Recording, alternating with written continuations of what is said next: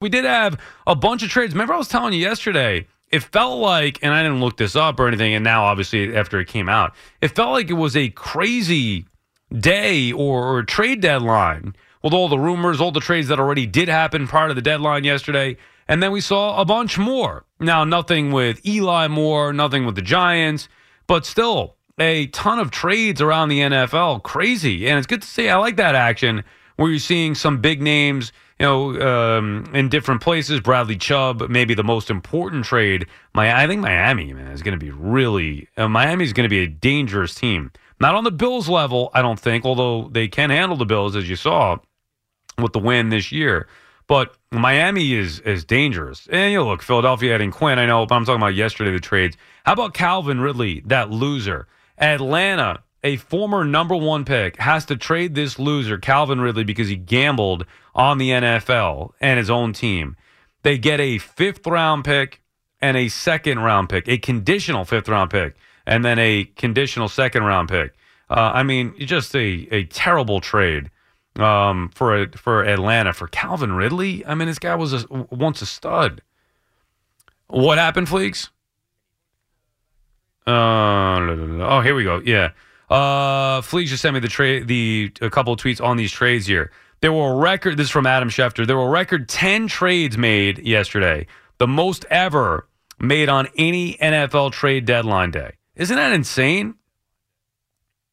Ever since the league pushed uh, back the trade deadline to the Tuesday after week eight in 2012, there's been a lot more movement within a week of the deadline. Yeah, and you know that's a good thing. You want to see some action.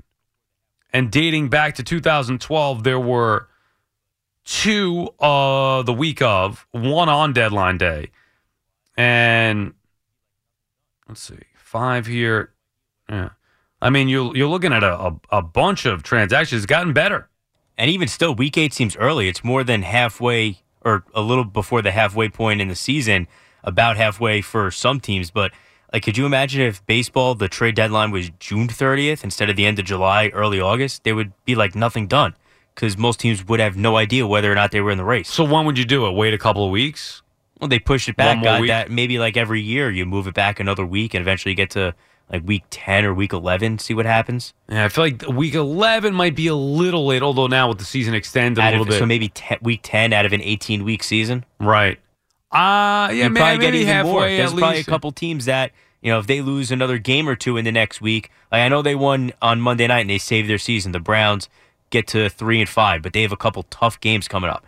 If they're three and six, three and seven, they don't sell off a couple pieces. Yeah, I mean potentially. I, I like it. I like the action. I think it's smart. And you're seeing teams, you know, the Hockenson trade. You're seeing teams, both teams, either going forward or just trying to swap pieces. You know, certain teams getting picks for it moving forward. I love the action. I think it's great for what we do, of course, and everybody gets into it. And that's what was kind of new for me yesterday. I was like, wow, the NFL trade deadline, like that actually means something. Where in other sports we know it means a ton who's going to you know beef up their roster, whether it's the NHL, the NBA, what type of deals are you going to be able to make. Obviously, Major League Baseball is the best one, at least in my opinion. But usually with the NFL, it's not impactful. Well, those leagues too. You mentioned the NBA and the NHL. The trade deadline is a lot later Right. in the season. Right, so it, it You're brings closer to the three quarters mark than halfway. You know what's weird though? I was I was reading something or watching something where the Giants. It was Joe Schoen, I think he had his conference. He was like, "Well, we got nine weeks left. We're still going to evaluate Daniel Jones and Saquon Barkley." And they were talking about like if they were going to give extensions, this would be the week to do it on the bye week. He wasn't talking about them specifically, but just in general. But he's like, "Oh, we got nine games left," and I'm like, "Damn, that's it? Nine games left? Like that's not a lot." I mean, we're almost halfway home already. Six and two, it seems so early on, but there's not that many games left. We're halfway home.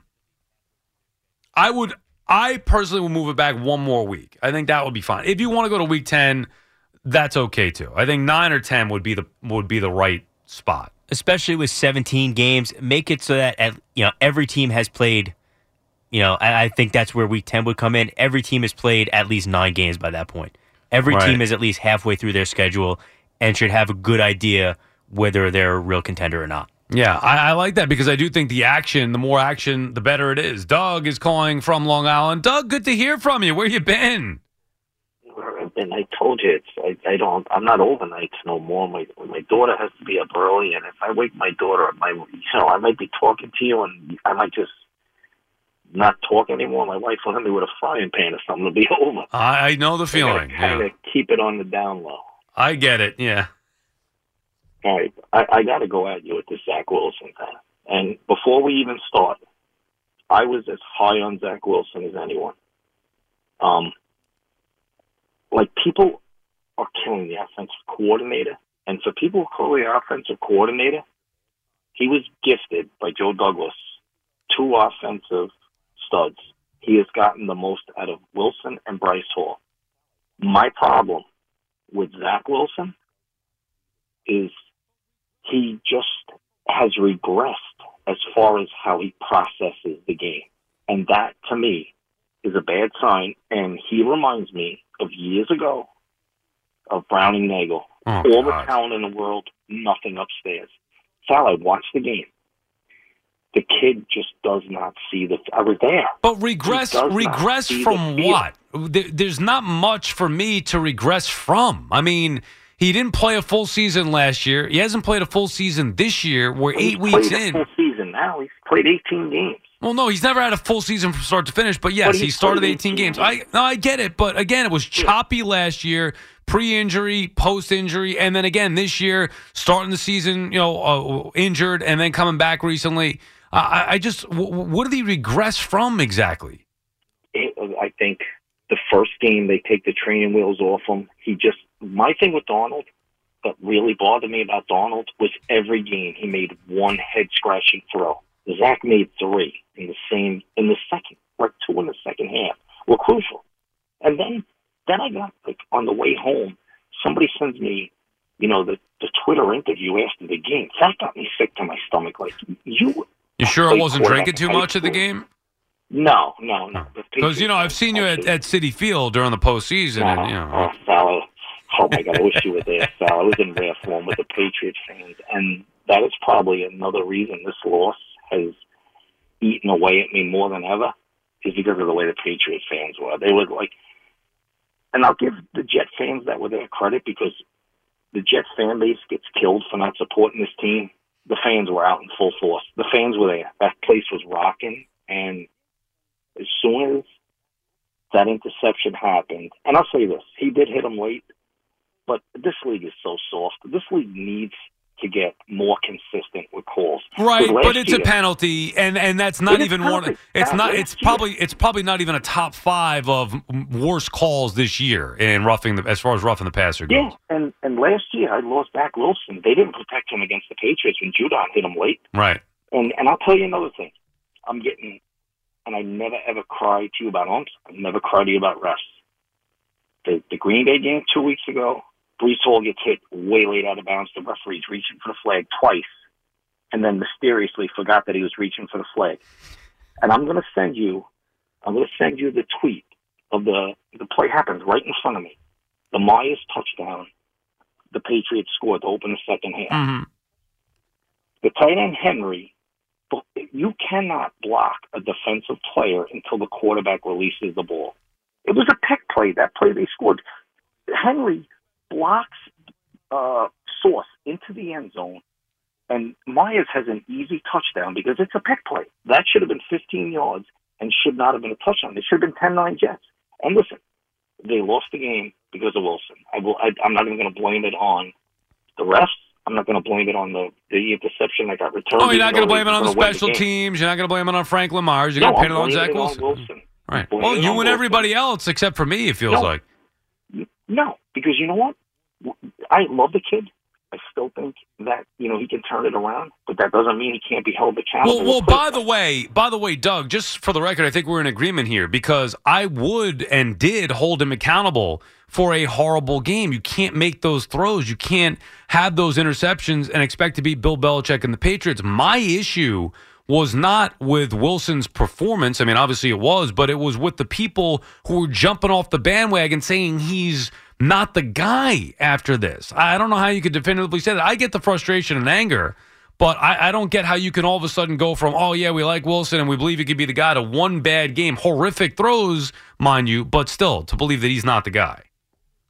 I I don't think he's going to be that franchise quarterback. Um, that doesn't mean he can't be a game manager or whatever. But I just I he has no respect for the ball.